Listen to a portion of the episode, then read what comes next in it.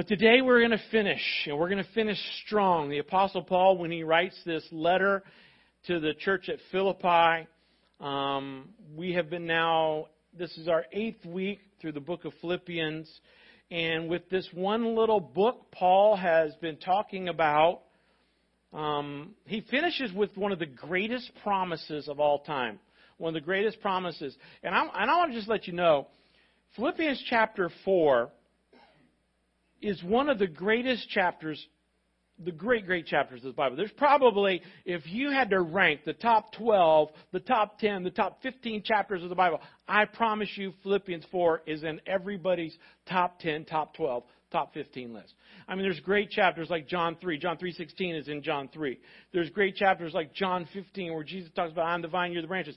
One of the, probably the best chapters in the whole Bible altogether is Romans 8 you, you could do a year just on Romans 8, it seems like. Um, Ephesians 1, another great chapter of the Bible. Philippians 4 is right up there, top 10 chapters of the whole Bible. If you were if you're going to stretch yourself and say, you know, Pastor Jerry, I want to memorize a whole chapter of the Bible, what would you recommend? That would be on my top 10 list. I'd say these are the top five chapters, and Philippians 4 would be, would be one of them. So Paul doesn't waste a breath, doesn't waste a syllable. He finishes just as strong. Last week was one of the best passages of all time, Philippians chapter 2, where we learned to don't worry about anything, pray about everything, give God thanks in everything, and tell Him what you need, cast your cares on Him, and He will supply all your needs, and you will have the peace that passes understanding.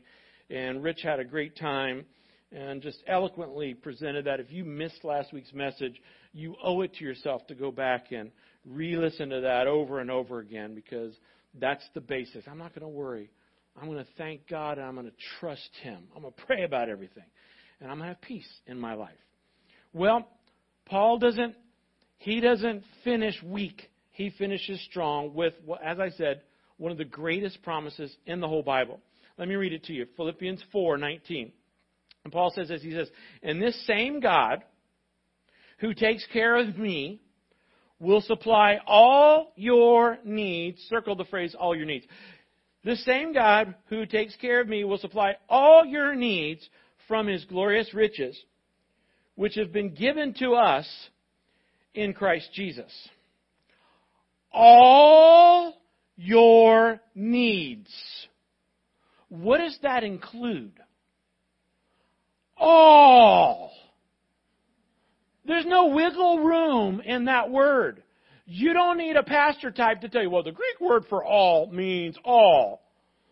You know, the Greek word for all means everything. Of course it does. All means all. God says, I will supply all your needs. So my big question when I look at that verse is, why don't I have all my needs met?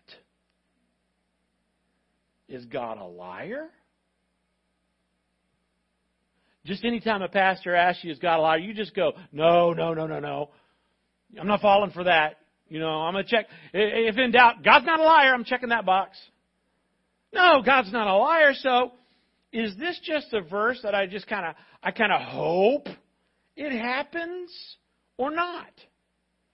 Is God actually saying, I will meet every need in your life. Does that include emotional needs? Yes. Does that include physical needs? Absolutely. Does that include relational needs? Yes. Financial needs? Oh, I hope so. That's when we all want to claim this verse. I got a financial need. You're supposed to supply all my needs according to your riches and glory. How about spiritual needs? Yes, yes, yes, yes. All, all, all, all, all of the above.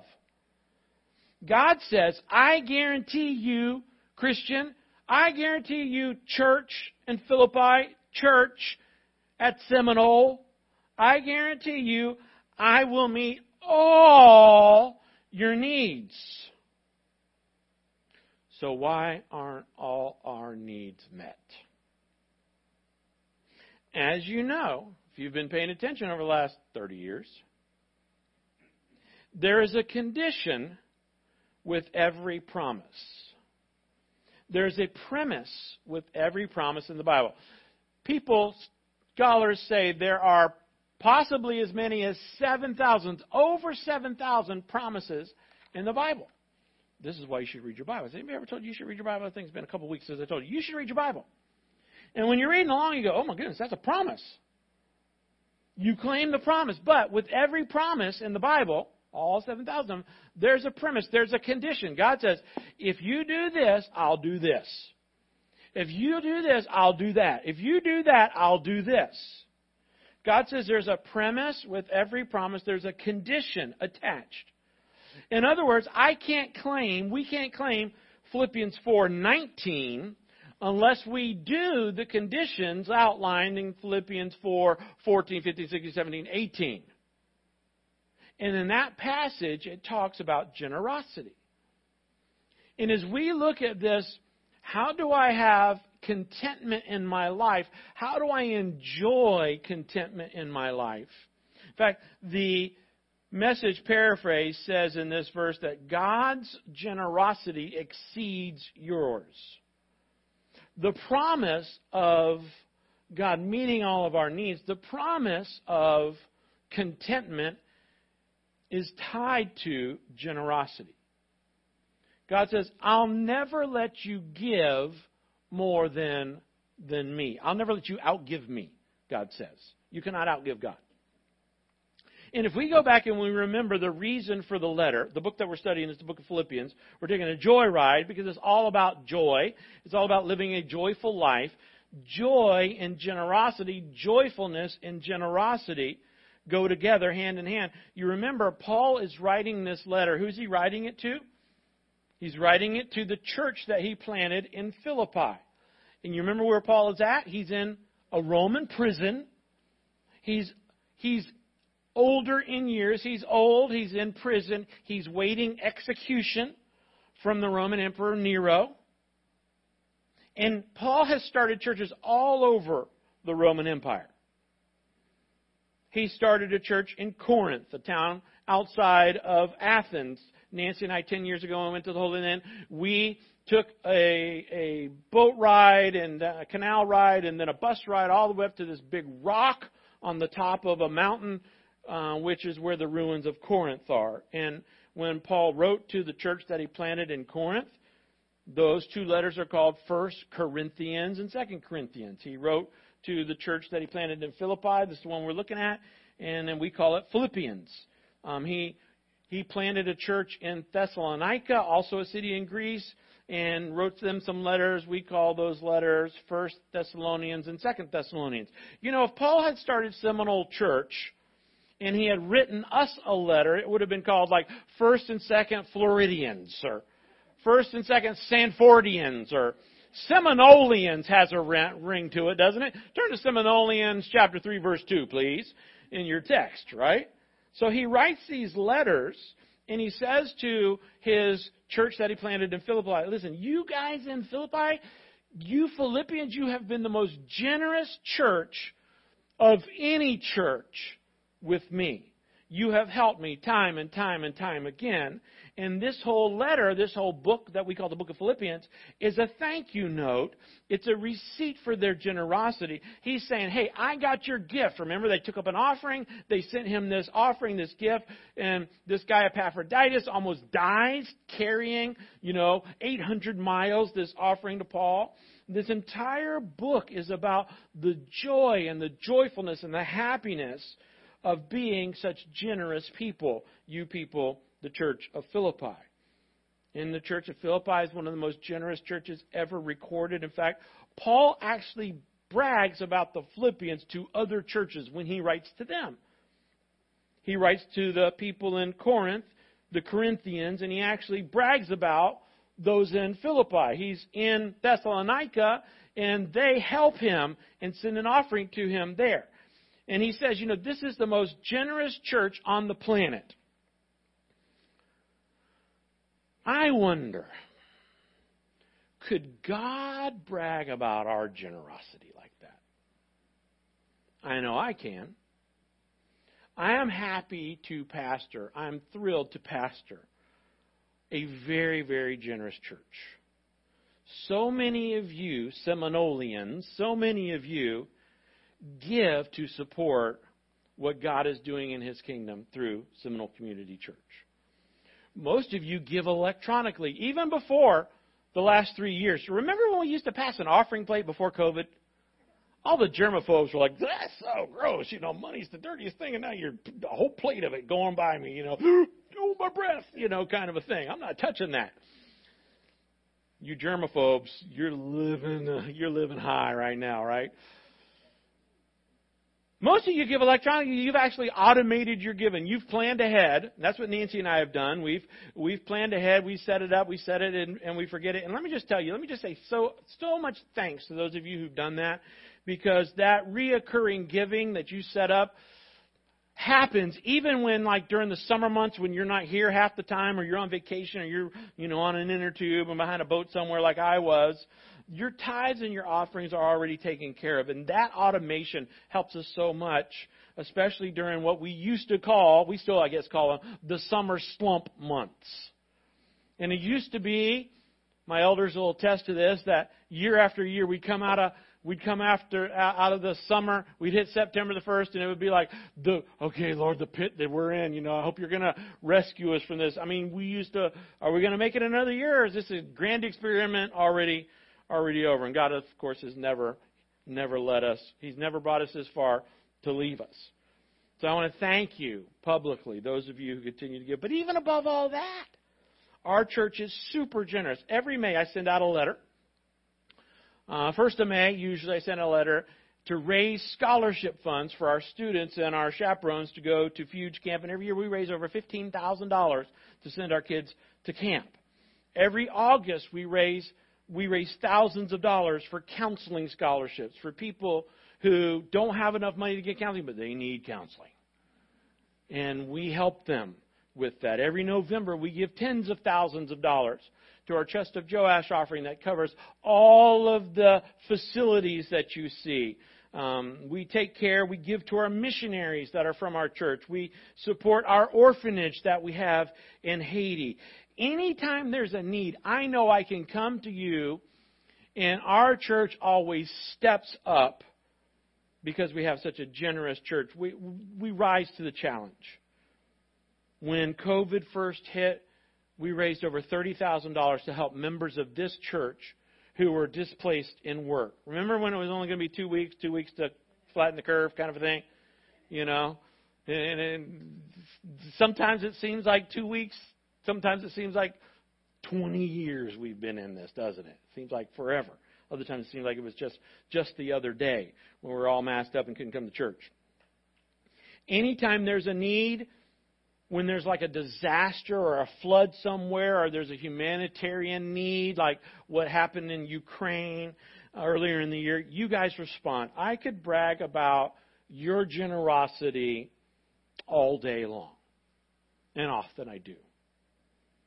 Because here's the thing there's really only two kinds of people in life there are givers and there are takers in life. Have you discovered this to be true? There are givers and there are takers. And listen, here's the thing we all have to make a choice. Am I going to be a giver or am I going to be a taker in life? Am I going to be a giver in life or am I going to be a taker in life? And let me just let you know, you got to make that choice yourself, but you can't make that choice for anybody else. Have you figured that out too? I mean, if you could, you would make a choice for your kids, but your kids, you can't make them be givers. In fact, they're born takers, aren't they? Mine, mine, mine. Right? How do our toddlers turn into generous givers instead of takers? They see the example their parents or someone else sets. Because giving is caught more than it's taught. It's no accident that the root word for miser and miserable are the same word. The more it's all about me, the more I take, take, take, take, take, the more unhappy, the less joyful I'm going to be in life. And the more I give, give, give, the more generous I am with every area of my life. Generous with my praise, generous with my love, generous with my time, generous with my energy, generous with my money. The more generous I am, the more happy and the more joyful and the more content I'm going to be in life. Paul says if you really want to be joyful, you really want to be content, you really want to be happy in life, you're going to have to learn to be generous. Because you're not born generous, it's something you have to learn. So here's what I want to do today I want to give us a list of six benefits of being a generous person. Instead of being a taker in life, being a giver in life. I want to give us six benefits that will characterize our life, that we'll experience in life. Six benefits of what it does for you when you learn generosity. One of the laws of the universe that God has created, just like the law of gravity, one of the laws of God's universe is this we are going to reap what we sow. What that means is whatever we plant is what we harvest. In fact, whatever we give out is what we get back, and we get back more than we give out. It's true in every area of life. If we give out praise, then people are going to praise us back. If we give out love, people are going to love us back. But if we give out gossip, people are going to gossip behind our back, and we're going to get gossip back.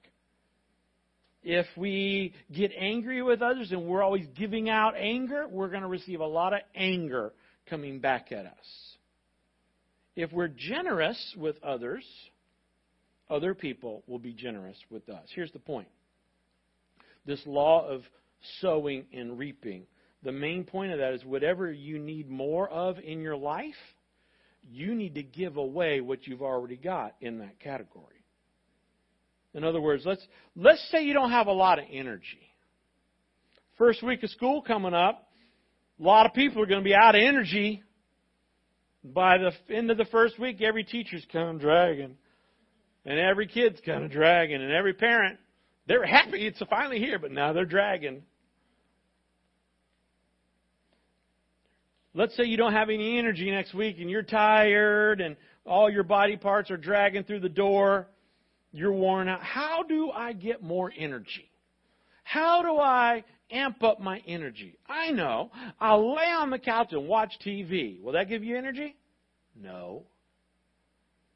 That doesn't give you energy. There's only one way to get energy. And when I tell you what it is, you're going to be like, I don't believe it. That sounds crazy. That doesn't sound like it could possibly be true, although you already know it's true.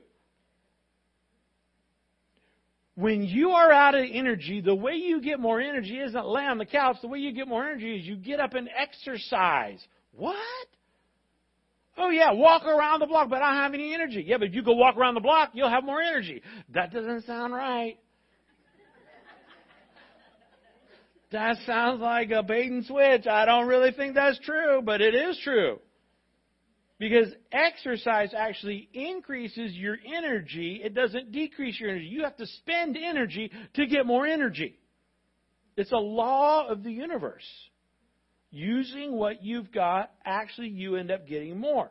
So, if you need more time in your life, like I don't have enough time, I got all these things I got to do, I'm always out of time, then you need to give away some of your time unselfishly, serving others and serving God.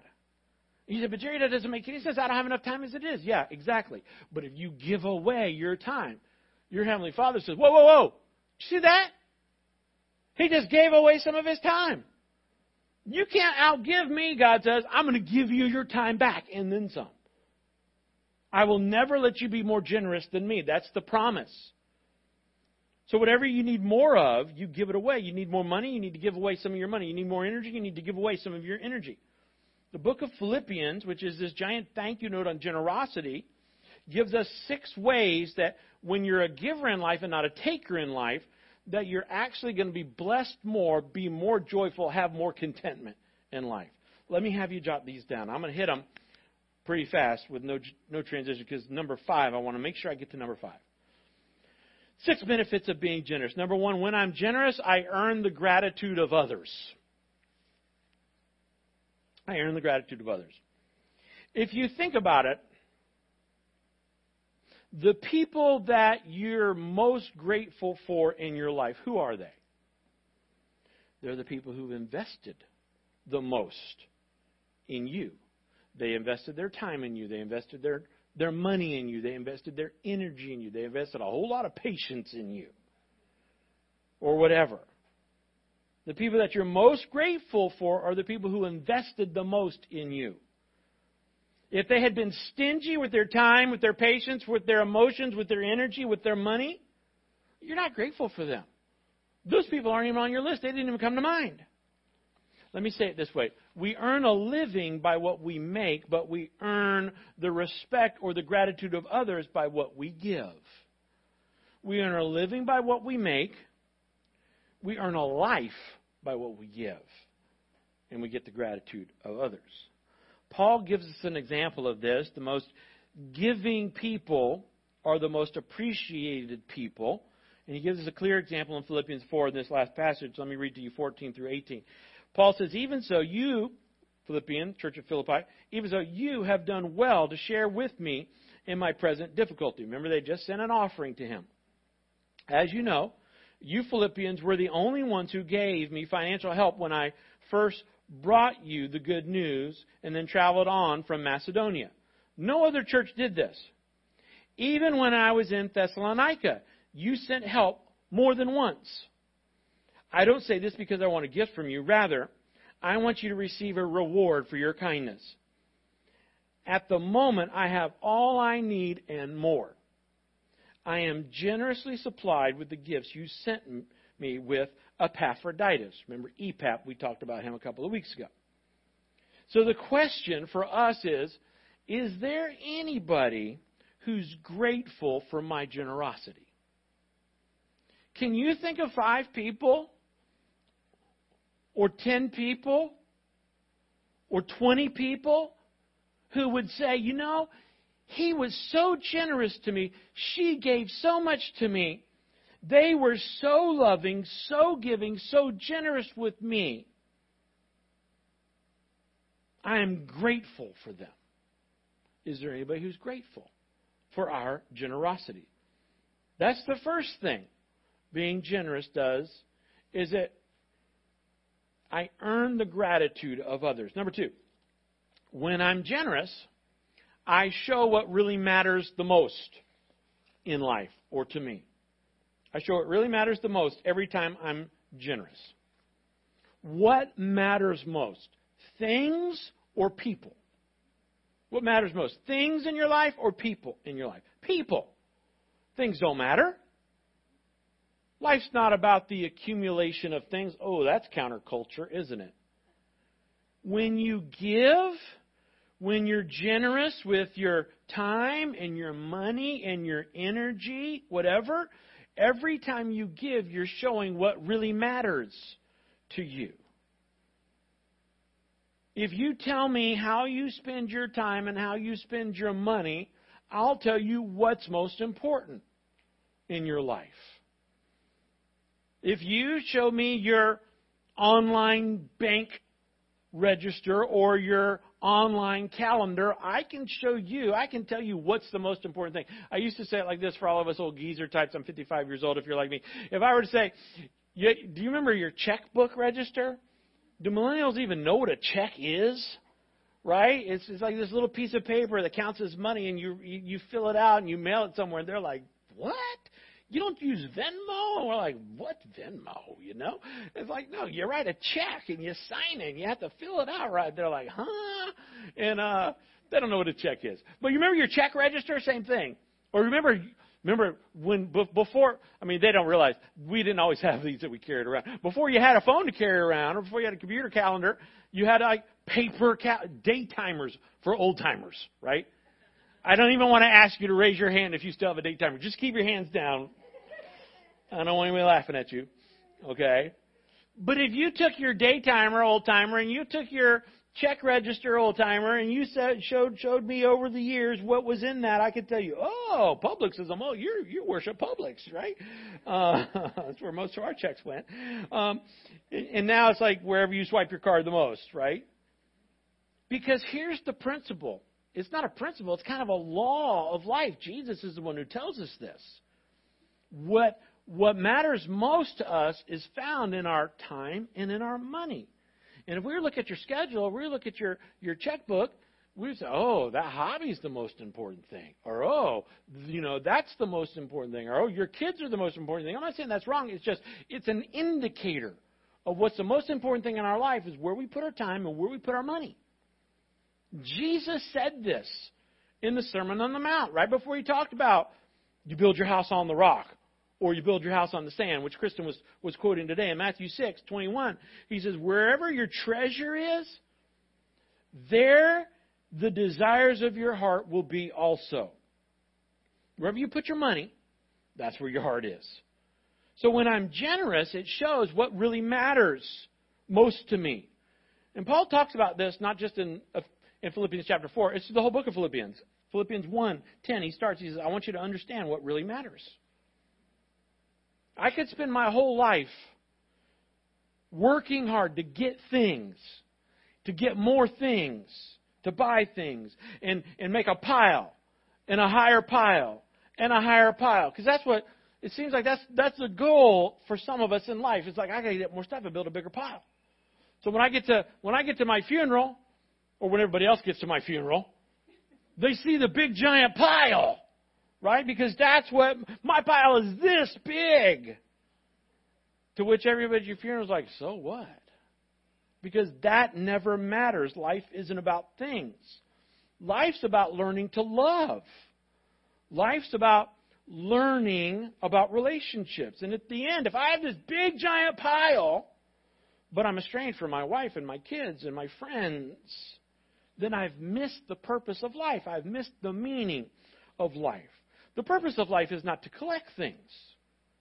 You're to use things and love people. And the problem is when you start loving things, you have a tendency to use people. We get things reverse. So every time I'm generous with my time, I'm generous with my money, with my effort, my energy, what I'm really saying is what matters most is God and people. What matters most is love, loving God and loving people. That's the great commandment. Paul said it this way in, Ephesians, in Philippians 3 7. I once thought these things, those frivolities, I once thought these things were valuable, but now I consider them worthless. I don't consider, Paul said, I don't need status symbol to make me feel good about myself. I now consider them worthless because of what Jesus Christ has done. And this is how generosity breaks the grip of materialism in my life. What is materialism? Materialism is the idea that having more will make me more happy. That's the idea. That if I have more, secure more, that it'll make me more happy, it'll make me more valuable. That's materialism. It's all about get, get, get, get, get. And this is the this is the message we get from advertisers all day long, every day of our life. You've got people, usually famous people, and they're showing you this product, and they're saying, you need to buy this product because it makes me so happy. They look so happy. You ever notice all the people in the advertisements, they look so happy. They're just, I'm so happy because I bought this product. And it's made me happy. So you should buy this product because it'll make you happy too. And it's all a big lie. Because they didn't buy the product. You know why they're happy? They're getting paid to smile at you. They're happy because I'm getting paid to try to tell you that this makes you happy. And I didn't even buy this. They give this to me and they give money to me. I'd be happy too. Just give us the stuff for free and give us all the money for the advertising. We'll be happy. No, no, no, no, no. They, they want you to spend your hard earned money on that product because it's going to make you happy. And it's just not true. So, how do we break that materialism in our life? There's only one way.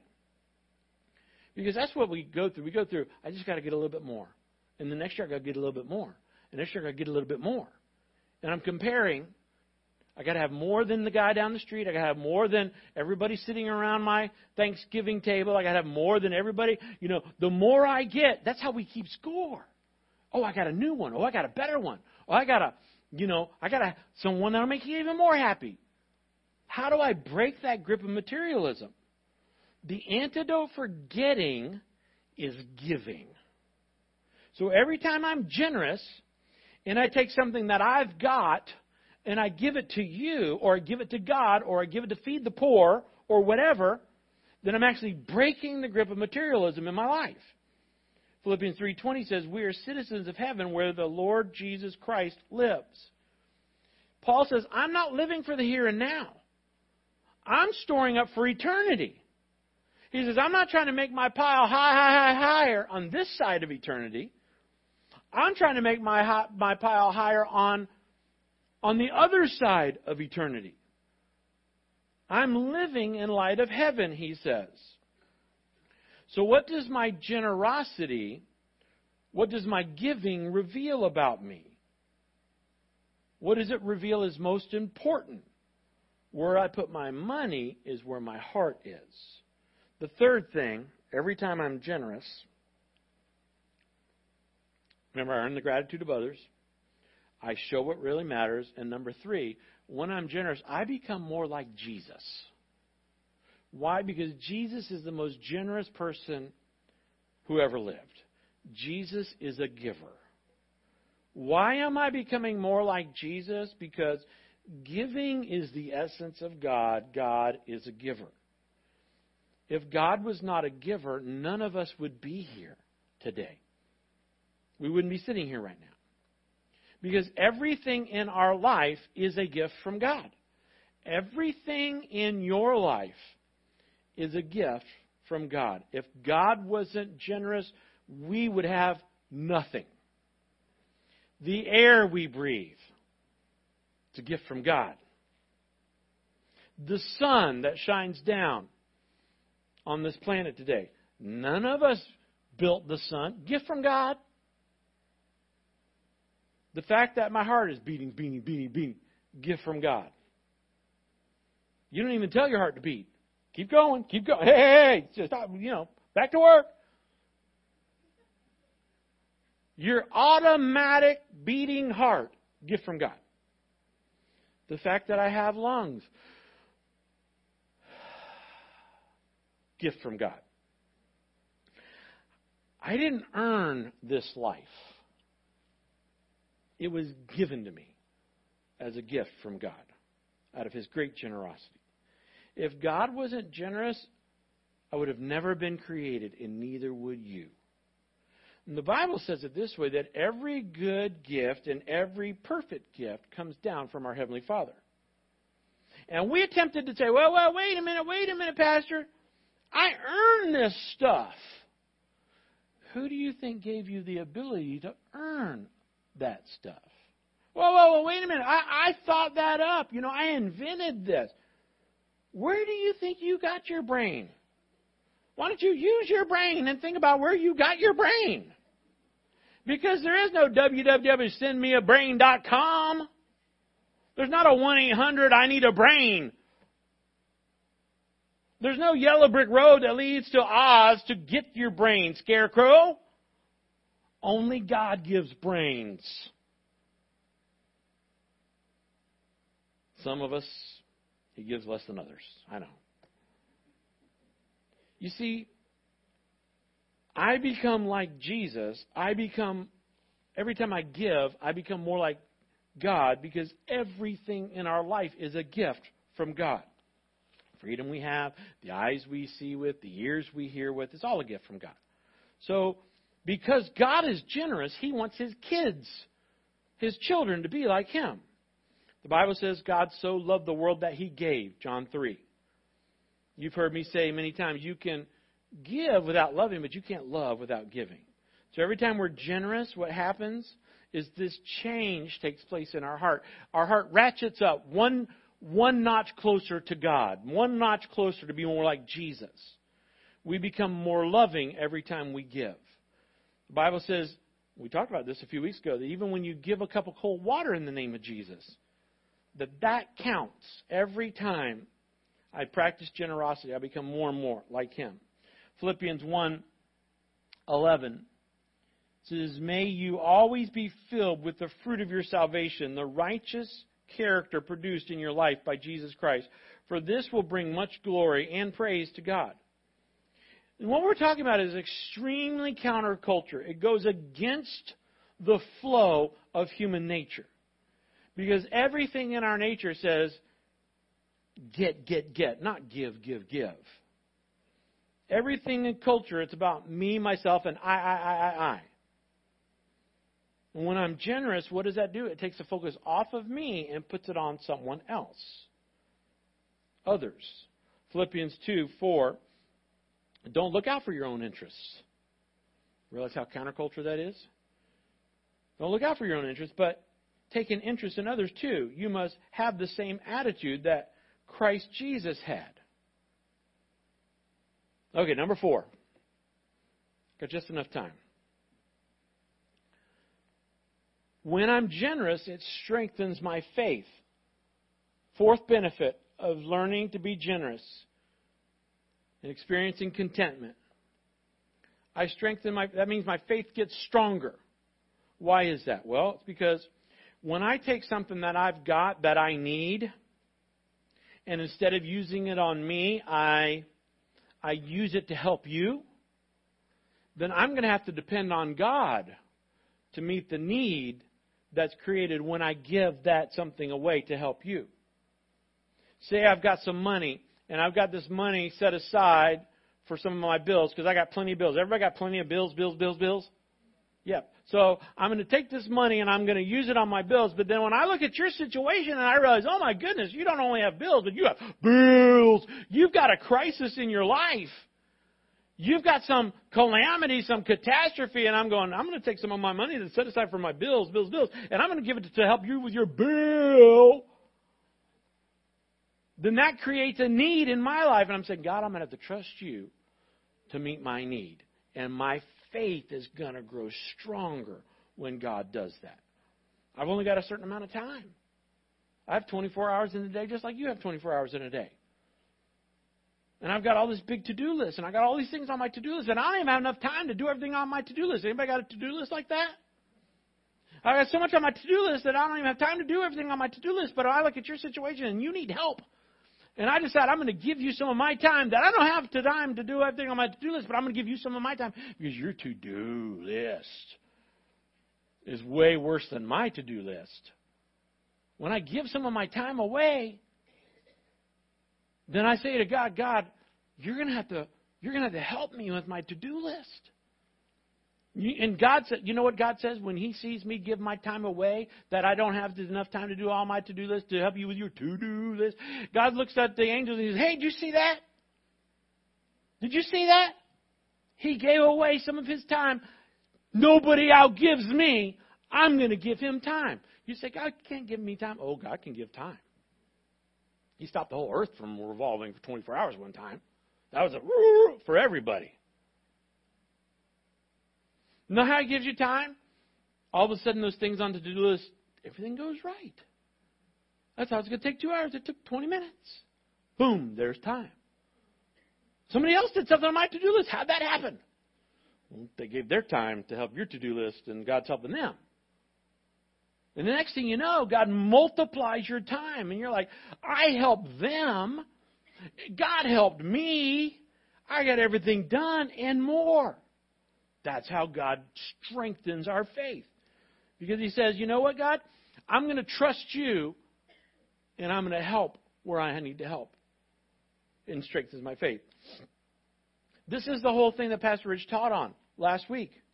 Every time I give, my faith grows stronger. Philippians 4 6, one of the greatest verses in the whole Bible, one of the greatest passages in the whole Bible, and one of the greatest chapters in the whole Bible. Don't worry about anything. Instead, pray about everything.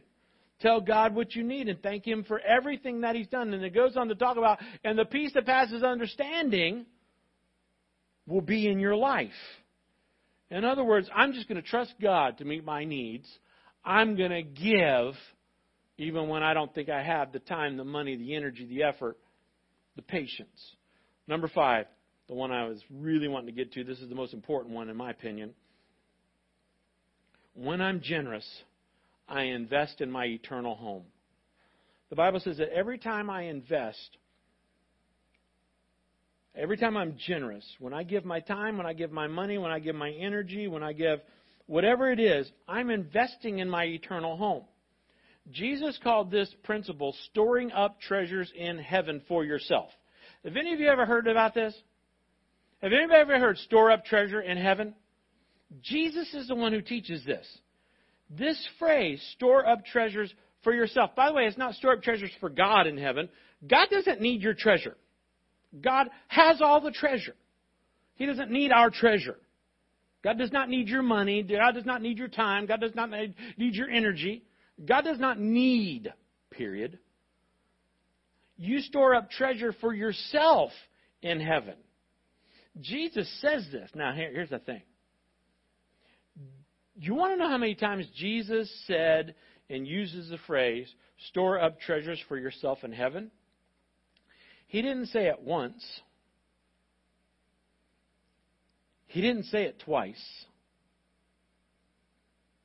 He didn't say it three times. He didn't say it four times. He didn't say it five times. How long are you going to go, Jerry? To right here. He said it six times. Jesus, your Savior, said this six times.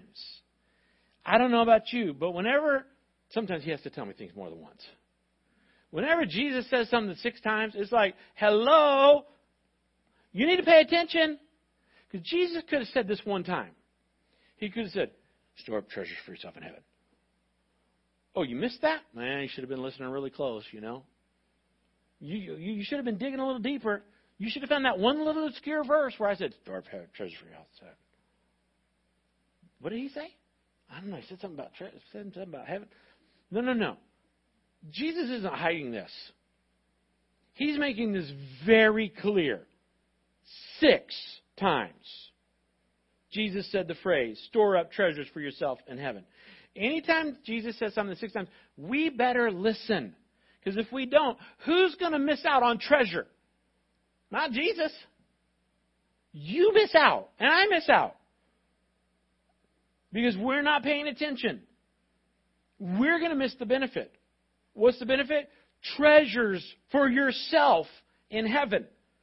Anytime Jesus says something six times, we better figure out what in the world is he saying. Because he's saying, this is really important. This is I'm going to tell you again and again and again and again and again and again. I think that's six. Life is about storing up things in heaven. It's like banking in heaven. It's like investing in heaven. We can store up things here on earth, have big old pile when we get to the funeral home. Bible says, don't store up my stuff here. And the word that the Bible uses is where thieves can steal it, where rust can rust it, and where moths can eat it. He says, instead, store up treasure in heaven. Why? Because we're going to spend a whole lot more time there. Here you get 80 years, 90 years, maybe you get 100 years.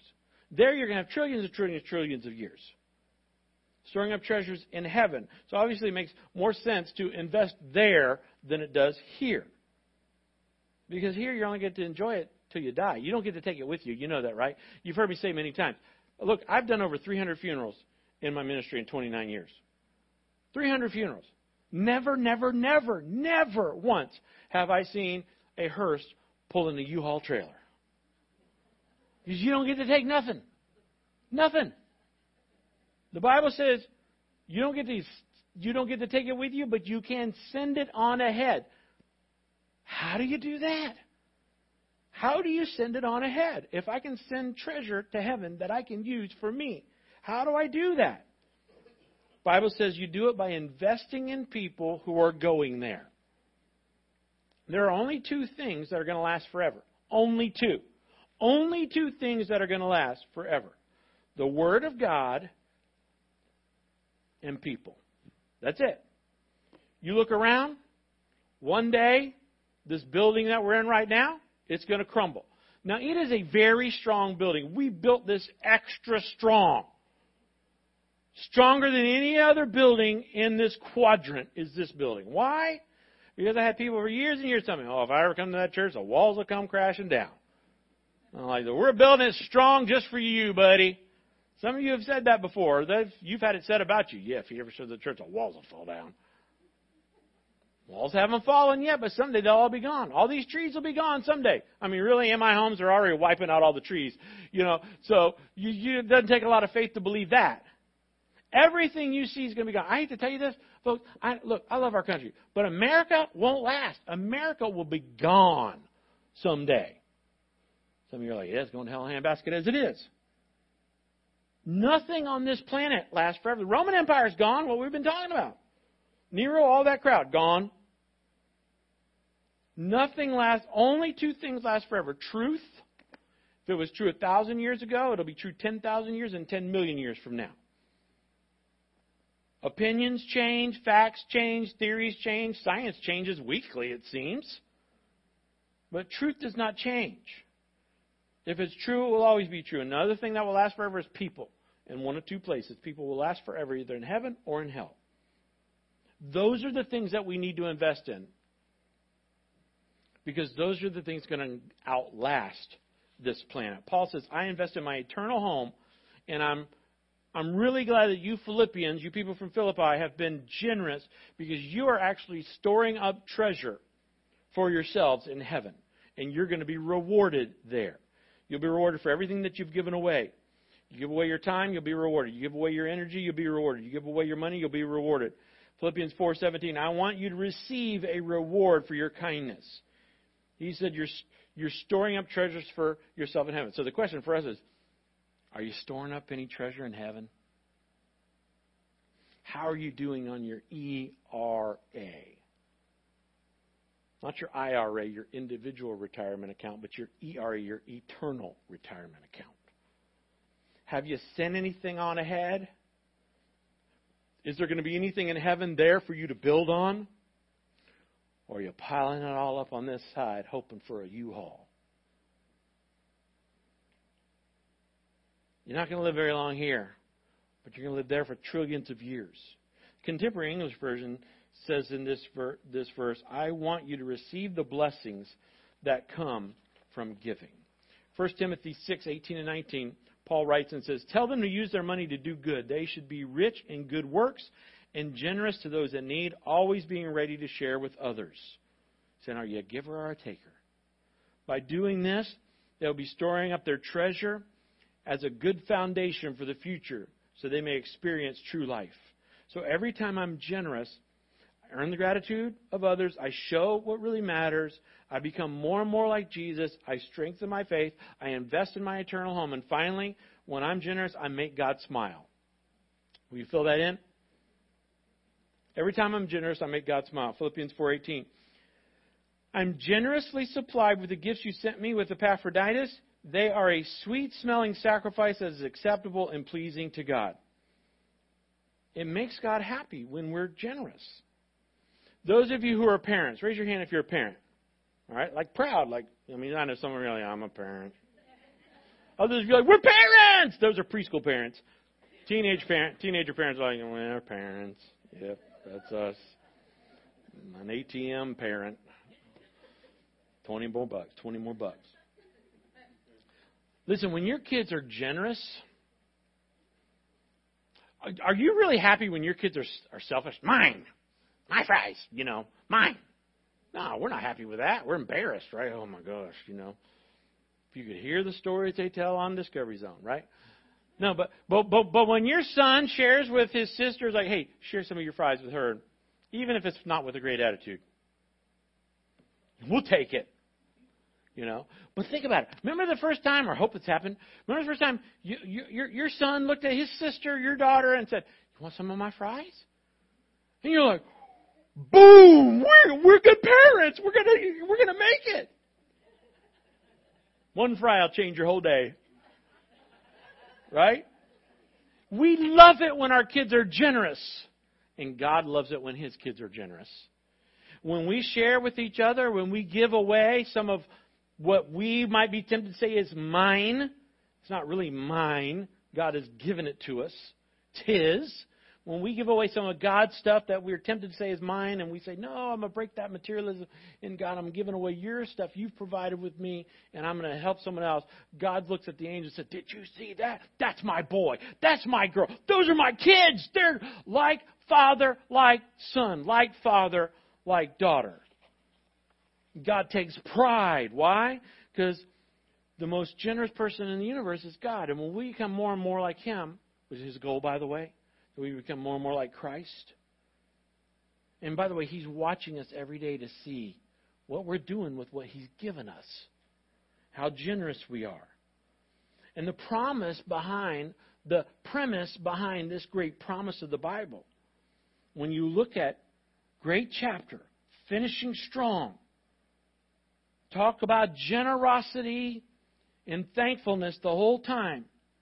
God says, when you give, and people, when you give out of gratitude, people become more grateful for you, and you become more like Jesus, and you stretch your faith, and you you show what really matters in life, and you store up treasures in heaven. God says that makes me smile. And then He says, "This is the promise: God will supply all your needs." from his glorious riches, which have been given to us in Christ Jesus. God says, You're never going to outgive me. How many needs will God meet? All my needs. We should put that verse on our, on our computer or on our car. So this week, when you feel like, hey, I don't have enough, I don't have enough time to get all this done, memorize that verse. But God will supply all my needs according to his riches in Christ Jesus. God, I, am not feeling good today. I, I'm, I'm out of energy. I need your strength today. God, you will meet all my needs according to his glorious riches in Christ Jesus. God, I need peace of mind. I need strength. God says, I'll meet all your needs according to your riches in Christ Jesus. But you got to remember the, pro- the premise before the promise. God says, I'm watching to see if you are generous, if you are content. I'm so thankful to lead a church full of so many generous people. May God continue to supply all your needs according to his riches in Christ Jesus. Let's pray. Lord, I just want to thank you. I want to thank you for all the things you've given me. I want to thank you that you made me. Thank you that you created me. Thank you that you've gifted me, that you saved me. God, I want to thank you that I live in America, that we have freedom. God, I thank you for health. I thank you for eyes to see and ears to hear. God, thank you for my wife and for my kids, for Josh and Kristen, and thank you so much for my grandkids. God, I thank you for this church. I thank you for so many dear friends that I love. I thank you for the joy of having a purpose in life. I thank you for how you've used my life. I thank you for how you've blessed my life and blessed my family. I could go on and on thanking you, Lord. Listen, if you're here or you're watching online and you've never invited Jesus Christ into your life, then the first thing you need to do is you need to give yourself to God. That's what the Philippians did first. They gave themselves to God first. You need to say this. You need to say, Jesus Christ, thank you for all that you've given me. Thank you for dying for me. Thank you for paying for my sins. Now I want to give myself to you. I want to put myself in the center of your plan for my life. I want to live for the purpose that you created me for. And I want to trust you and I want to follow you, and I want to learn to love you. And pray that. Heavenly Father, I thank you for such a generous church. Continue to supply all of our needs and show us where we need to extend our generosity.